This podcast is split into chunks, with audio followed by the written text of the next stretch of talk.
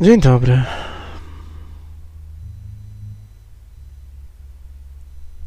To dosyć nowy sposób mówienia z newsów. Wszystko podlega ewolucji i rozwija się, uczy się, rozmnaża opcje.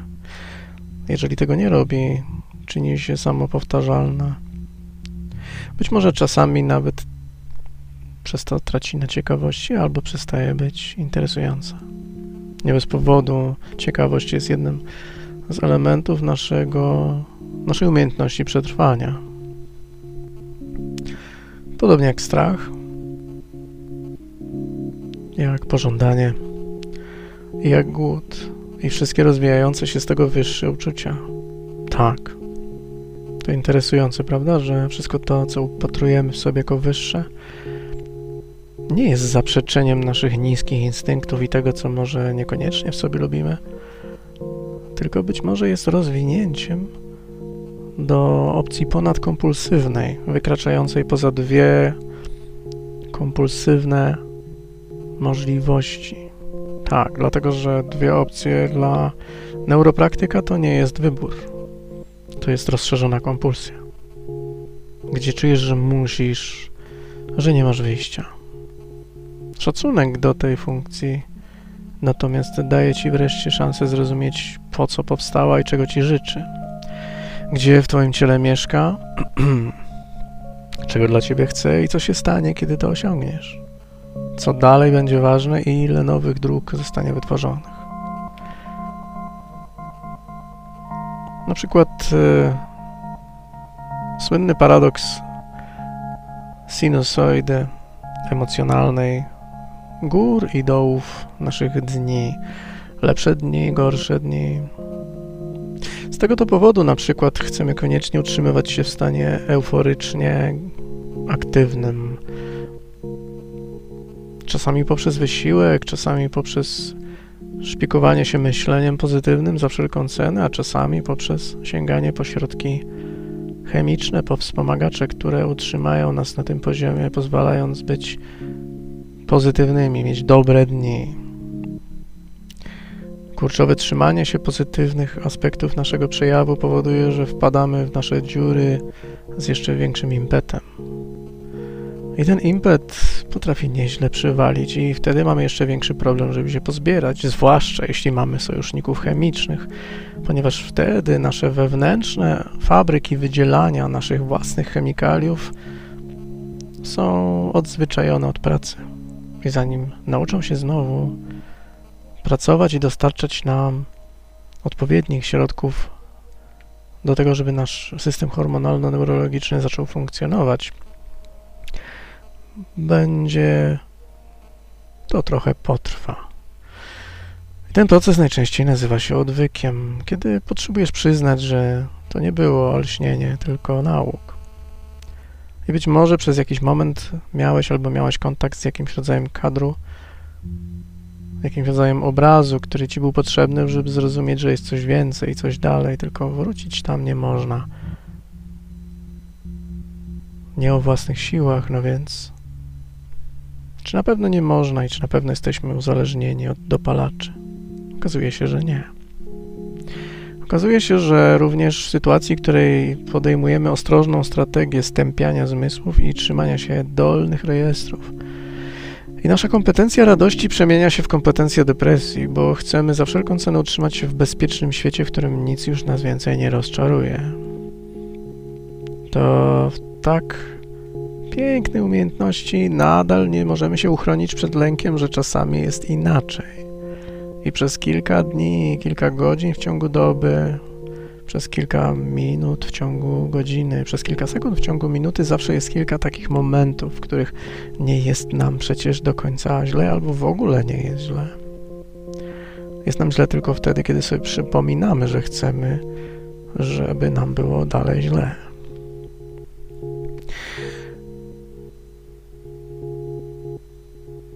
Również w sytuacji, w której mamy wrażenie, że nie mamy wyboru i latamy jak kot za zajączkiem z lusterka od ściany do ściany, od stanów euforycznych do stanów depresywnych i nie wiemy, jaki sposób to zmienić, mając wrażenie, że to się chyba nie da zmienić, że to nami rządzi, że jesteśmy tym kompletnie ogarnięci.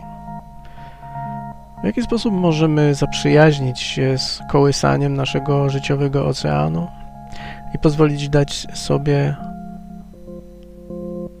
odkrycie tej naszej pierwotnej kompetencji, umiejętności żeglowania po naszych wodach, niezależnie od tego, czy są one spokojne, czy też są wzburzone. Czyli zauważenia, że nasza osobista kompetencja bycia szczęśliwymi i spełnionymi jest w istocie w zrozumieniu, czy w akceptacji, a może raczej zaufaniu nieświadomości, czyli tej głębi, czyli w wodzie, czyli w pewnym sensie surowcu, z jakiego składa się nasz umysł. Ten surowiec jest jak przestrzeń i zaklęty jest w nasze ciało bardziej niż w cokolwiek innego. Zatem umysł somatyczny, umysł nieświadomy jest mieszkaniem tego geniuszu i praca z ruchem, jak również z kompetencją przeromowań myślowych jest tym, co powoduje, że uczymy się zmieniać życie, a zmieniamy to życie, ponieważ potrafimy wyznaczać sobie cele i doprowadzać je do końca oraz ufać procesom i cieszyć się nimi w, bez konieczności definiowania ich na siłę w tak zwanym odcinku czasowym. Dzieje się tak poprzez umiejętność, którą wypracowujemy w zmianie podejścia do tego, co uważamy za negatywne i zmianie podejścia do tego, co uważamy za pozytywne.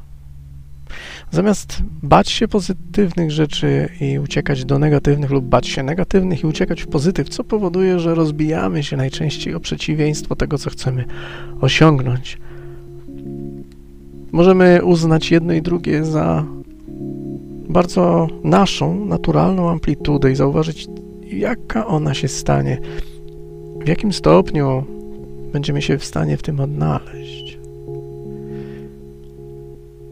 Na przykład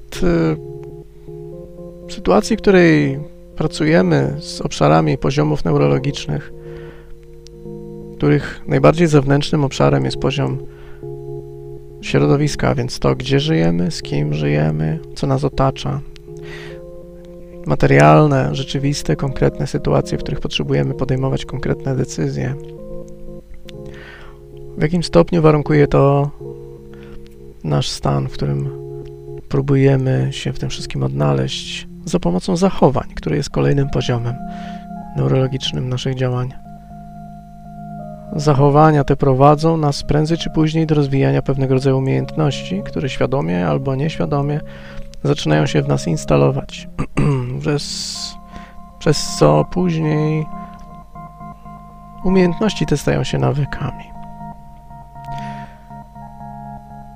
Pewien zespół naszych nawyków, pewien zespół naszych umiejętności doprowadza nas później do wyrobienia sobie pewnego rodzaju punktów wspólnych rezultatów tych naszych działań na poziomie zewnętrznym i to wchodzi już, zaczyna powoli wchodzić w głębie naszego postrzegania podświadomego, tam gdzie nasza świadomość niespecjalnie wiele ma już do czynienia, czyli w to, co zaczynamy głębokim, na głębokim poziomie podświadomym wierzyć, że jest możliwe lub niemożliwe, w to, co jest dla nas faktem. I to się nazywa wypracować w sobie przekonanie, wygenerować, wyewoluować sobie przekonanie. Więc jak się okazuje, nasze świadome, deklaratywne przekonania są tylko naszą formą zachowań i pewnych form deklarowanych kompetencji. W istocie rzeczywistym przekonaniem jest to, co sobie myślimy wtedy, kiedy czujemy, że nie mamy wyjścia, kiedy działamy pod wpływem emocji lub kiedy działamy pod wpływem silnego stresu lub bardzo silnego porywu. Jeszcze głębiej leży to, co jest konglomeratem fraktalnie zapętlających się i coraz bardziej rozmnażających się w głąb przekonań, które w końcu zaczynają generować w nas poczucie, że to, a nie inne jest ważne. I ten rodzaj ewolucji, który generuje w nas to poczucie, co jest ważnym, a co nie jest ważnym, jest również czymś innym niż deklaratywna wartość. Deklaratywna wartość to jest to, co mówimy, że jest dla nas ważne. Mówiąc na przykład, że najważniejsze jest dla nas to i to, no, wieszając to sobie na ścianie, albo mówiąc o tym jawnie tam, gdzie wszyscy słuchają i chcąc, żeby to było źródłem naszej dumy.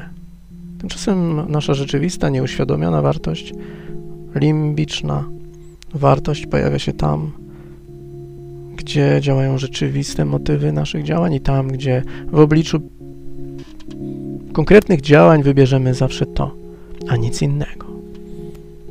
Więc jeżeli uważamy, że najważniejsza jest dla nas miłość, ale spędzamy dziewięćdziesiąt procent naszego czasu w pracy, to w zasadzie albo tak rozumiemy miłość, albo miłość nie jest dla nas najważniejsza.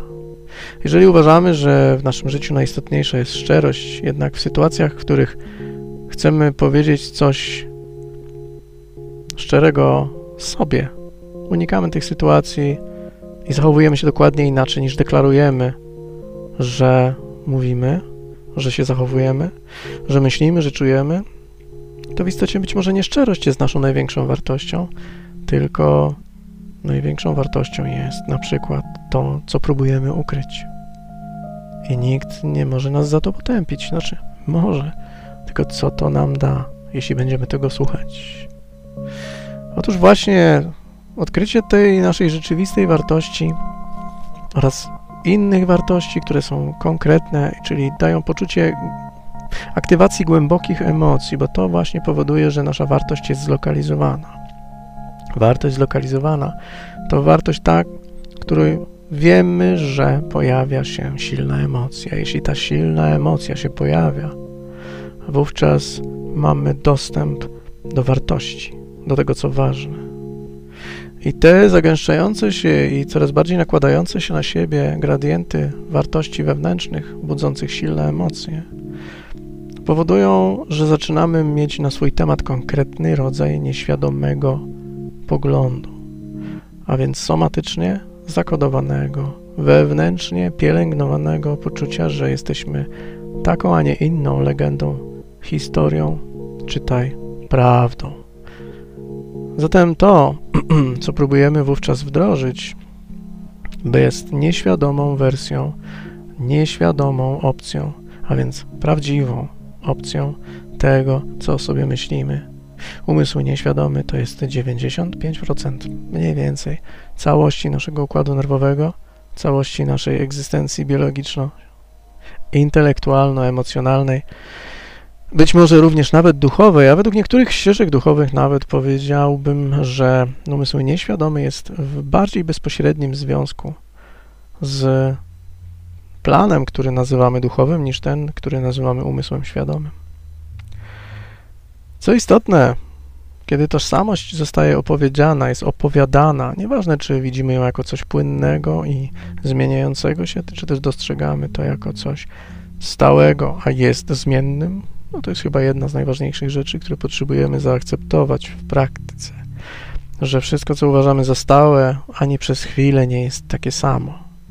Istnieje ciągłość i to jest nazywane tożsamością, jednak to, czym to się żywiło jeszcze kilka dni temu, różni się od tego, czym żywi się dziś. Zauważenie tej nierozerwalności, ciągłości i zmienności jest tym, co jest obdarzeniem nie tylko tożsamości, ale również poczucia sensu, a więc poczucia misji życiowej. Misji życiowej, czyli tego, co daje nam sens, albo raczej motywuje nas do tego, by uważać, że mamy po co wstawać z łóżka, i mamy po co kłaść się spać. Dokładnie te wszystkie nieuświadomione poczucia misji w momencie, w którym zaczynają być lokalizowane, prędzej czy później składają się na naszą wizję świata duchowego, więc tego, co my w swoim przekonaniu uważamy za wa- wartość najwyższą, najszerszą, najbardziej pojemną, większą od nas, w pewnym sensie jakby nawet za nasze życiowe tło. Tło, w którym istniejemy, ale również za nasze przewodnictwo, za to, co uznajemy za mądrość, która przekracza granice naszej kognicji. Z tego rodzi się również poczucie, w którym możemy nieco odpocząć. Wydawało się na początku, że przecież ten plan duchowy jest czymś, co nas osądza, co nas zamyka w jakimś ramach i że warunkuje to nasze wszystkie plany, aż do środowiska włącznie. Tymczasem, jeśli zwrócimy uwagę, że większość naszych planów neurologicznych znajduje się pod wodą. Znajduje się tam, gdzie nie widać tak naprawdę tego, co robimy sami ze sobą, jak do siebie mówimy. To możemy aż nadto dobrze zauważyć, że, że skoro widać przede wszystkim w naszych interakcjach społecznych przede wszystkim aspekt środowiska, którym bardzo trudno dokonać zmian, jeżeli zaczynamy od środowiska, jakbyśmy nie byli realistyczni, od aspektu zachowań, gdzie już o wiele łatwiej zrobić cokolwiek, jednak nadal jest to pewnego rodzaju powierzchowna zmiana, oraz no, poziomu umiejętności, które nadal mimo wszystko mają zakryty przed nami obszar intencji, tego, co motywuje tym. To dopiero zanurzywszy się w głębie naszych intencjonalności, czyli tego, co warunkuje nasze przekonania, wartości, naszą tożsamość, nasze poczucie misji i naszą wizję świata duchowego, jak on wygląda, jak bardzo jest nieograniczony, ile daje nam miejsca na to, byśmy zaistnieli, jak bardzo jest wybaczający. Ta przestrzeń, która przecież ma wszystko, nigdy się nie urodziła i nie umrze, więc jakiej racji miałaby na nas być osądzająca? Dajmy na to. To ta wizja tych obszarów nieuświadomionych, wcielona w ruch i wcielona w umiejętność wysławiania się samemu przed sobą, mówienia do siebie, komunikowania się ze sobą, daje nam niesamowitą wolność zmiany również wszystkiego w drugą stronę, bo oto wydawało się, że jesteśmy zapętlającym się nieskończony sposób za splotem uwarunkowań, od środowiska aż do pojmowania świata duchowego. A nagle się okazuje, że będąc w obszarze duchowym, czyli tego, jak rozumiemy siebie na tle większego obrazka, możemy sobie wyobrazić, w jaki sposób nieograniczona przestrzeń miałaby mieć wobec nas jakiekolwiek konkretne plany i że mogłaby mieć wobec nas cokolwiek poza wszechogarniającą, kompletnie, całkowicie wolną miłością, a to bierze się stąd, że jeżeli coś jest nieograniczone, to ma miejsce na wszystko, a więc również na nas i na wszystkie nasze zmiany. Co jest skrajnym zachowaniem w obliczu nieograniczoności? Jak nasze euforyczne i depresyjne amplitudy mają się wobec nieograniczonej przestrzeni absolutu, który właśnie tak sobie wyobrażamy? I z tego absolutu, który jest tak kompletnie pojemny i daje nam miejsce na wszystko, my możemy wydobyć poczucie sensu poprzez wybór tego, jak widzimy swoją nutę w tej orkiestrze. W jakim stopniu chcemy harmonizować lub tworzyć dysonanse, gdzie jest miejsce i wolność i na to, i na to.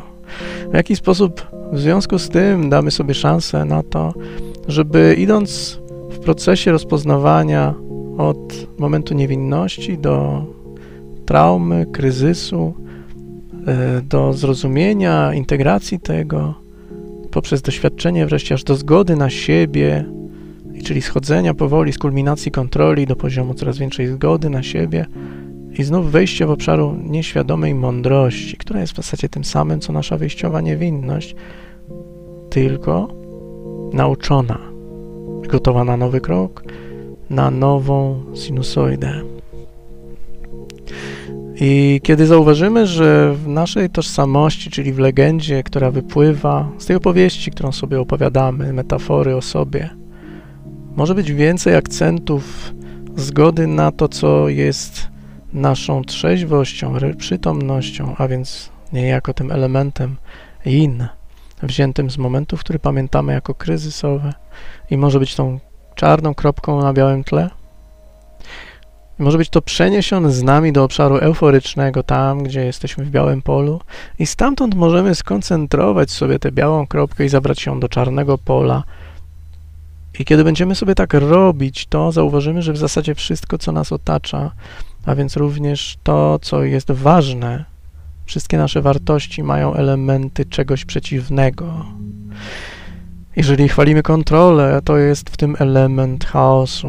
Jeżeli wielbimy chaos, jest w tym jakiś rodzaj kontroli, chęci zachowania, by ten chaos był taki, a nie inny. I kiedy obserwujemy nasze przekonania, widzimy, że we wszystkim, co jest dla nas możliwe, zostawienie sobie marginesu na to, co niemożliwe, jest ludzkie, piękne i tolerancyjne. Dokładnie w tym samym momencie, we wszystkim, co nam się wydaje dziś niemożliwe, dając sobie zgodę na to, by czegoś nie umieć lub nie móc, jest doświadczenie, jest zgoda na błędy, jest zgoda na uczenie się, przez co dziwny, przedziwny sposób zaczynamy umieć, potrafić i, co najważniejsze, wykonywać to w sposób dla siebie unikalny. I kiedy to się zaczyna dziać, w naszych kompetencjach i umiejętnościach wynurzamy się nad powierzchnię wody znowu, pojawia się uświadomiona forma funkcjonowania w świecie zachowań ludzkich, które były dosyć dla nas albo wcześniej opresyjne lub kontrolujące lub chaotyczne, w sposób taki, jaki nam jest przedziwny, znów użyję tego słowa, niesamowicie e, dostrojony do naszych, naszego sposobu funkcjonowania sposobem.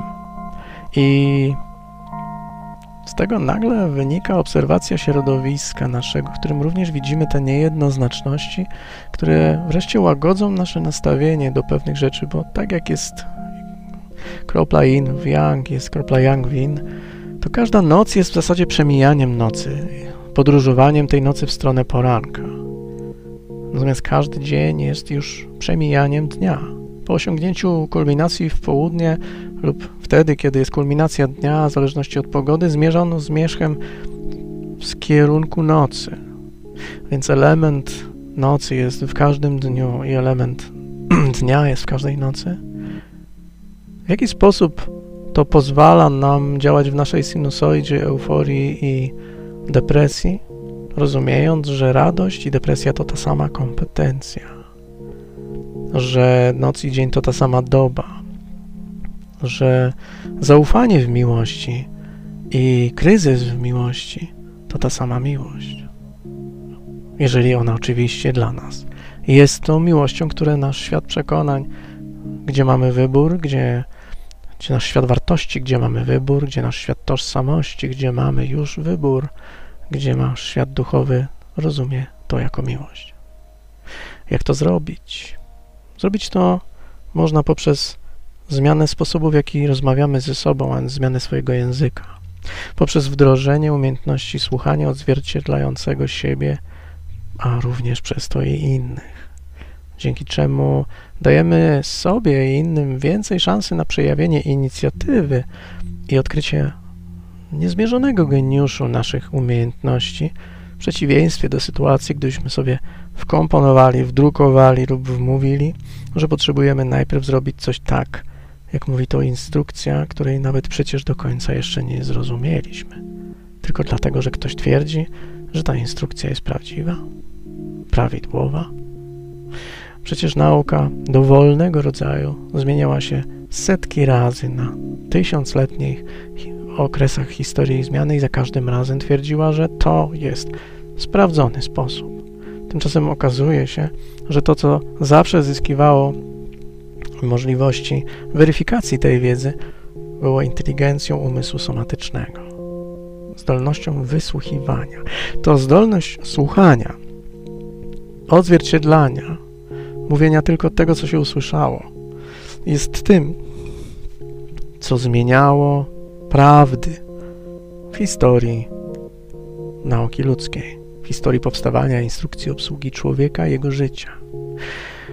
Więc jeżeli chcesz zmienić sposób, jaki się czujesz, zmień sposób, jaki ze sobą rozmawiasz, dodając więcej przestrzeni, w której więcej siebie słuchasz, a mniej siebie instruujesz lub oceniasz. Dokładnie w tym samym momencie wszystkie oceny, które będziesz sobie wydawać, staną się bardziej realistyczne. Ponieważ jeżeli siebie nie słuchasz i siebie oceniasz, realizmu w tym praktycznie nie ma. Jak się o tym przekonać? No właśnie.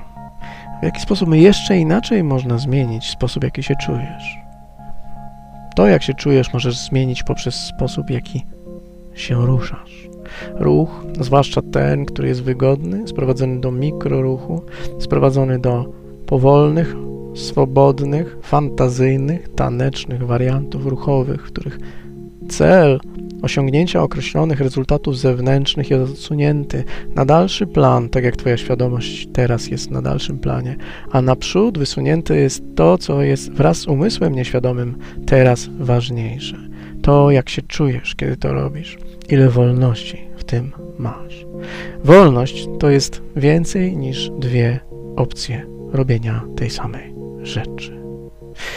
Zmieniając sposób poruszania się, zmieniając sposób mieszkania ciałem, zmieniając sposób bycia ciałem, zmieniając sposób swobody tańca, uczyniwszy swoje życie zabawą i komfortem, można zacząć się odmładzać, czyli zacząć znów czerpać frajdę z uczenia się. A to oznacza, że takie cechy jak cierpliwość, wytrwałość, konsekwencja mogą również przestać być dolegliwymi, a mogą zacząć być komfortowymi. W jaki sposób połączyć zmianę mówienia do siebie ze zmianą poruszania się i być może nawet połączyć to jeszcze ze zmianą sposobu dotykania się. Dotyk jest jednym z do, y, niezbędnych języków miłości, na przykład w związkach. Tam, gdzie w związkach umiera dotyk, bardzo często umiera bliskość. I żadnymi słowami nie da się tego wtedy tak szybko naprawić. Przynajmniej będzie to o wiele trudniejsze. Więc w jaki sposób dotyk twojej osoby przez twoją osobę może zmienić twój sposób, jaki się czujesz i funkcjonujesz. I tak jak słuchanie odzwierciedlające zmienia twój sposób rozmawiania ze sobą i z innymi i odkrywania rozwiązań tam, gdzie widzisz problemy. Tak jak sposób poruszania się poprzez sięgnięcie do mikroruchów, taneczności i rozwijania fantazyjności, większej ilości opcji poruszania się, swobody, komfortu zmienia twój sposób tego, jak się czujesz, to podobnie dotyk, który jest przeniesieniem wibracji, akordu życia, techniki, której nauczyłem się od kogoś wybitnego, o czym opowiadam tylko i wyłącznie na zajęciach i właśnie dlatego za chwilę na nie zaproszę. Dotyk funkcjonalnej integracji, który znacie prawdopodobnie z metody Feldenkraisa, podobnie jak dotyk, inne formy dotykania neuroświadomego w takich pracach jak terapia czaszkowo-krzyżowa, rozwinięty został w neuroświadomości w moim wydaniu również w dosyć szerokiej gamie, a znalazł kwintesencję skuteczności pracy z kontaktu z osobistymi emocjami i osiągnięcia pozalogicznej, niewysławialnej szczer- szczerości emocjonalnej z własnym obszarem nieświadomym w postaci akordu życia, który jest połączeniem kompetencji muzycznej z kompetencją dotykową. To wszystko będzie dostępne dla was na zbliżających się wydarzeniach, które będą w czerwcu. czwartego do piątego czerwca we Wrocławiu w studiu jogi Biała Sowa odbędzie się warsztat neuroświadomości. Natomiast szesnastego czerwca o godzinie szesnastej dla ułatwienia na Sławkowskiej dwanaście w Krakowie w studiu Pro Przestrzeń Rozwoju na ostatnim piętrze pięknej kamienicy odbędzie się otwarty wykład, który prawdopodobnie będzie również transmitowany dla osób spoza Krakowa na żywo na temat czym jest neuroświadomość W, jako umiejętność zmiany życia poprzez rozpoczęcie kompetencji słuchania siebie samego, poprzez rozwinięcie zdolności zabawy, a więc powrotu do niewinności, czyli w jaki sposób, w jaki sposób mądrość jest niewinnością, która odrobiła lekcję. Odrobiła lekcję kryzysu, kontroli, traumy, szoku i doświadczenia, zgody na siebie, kimkolwiek się okaże. I treścią już praktycznych zajęć i ćwiczeń od słuchania odzwierciedlającego przez ruch neuroświadomy aż po akord życia będzie, będą zajęcia w Karmanabody w Krakowie na Krupniczej trzydzieści cztery przez jeden weekend osiemnastego do dziewiętnastego czerwca. Wrocław, Kraków, Kraków. Zapraszam.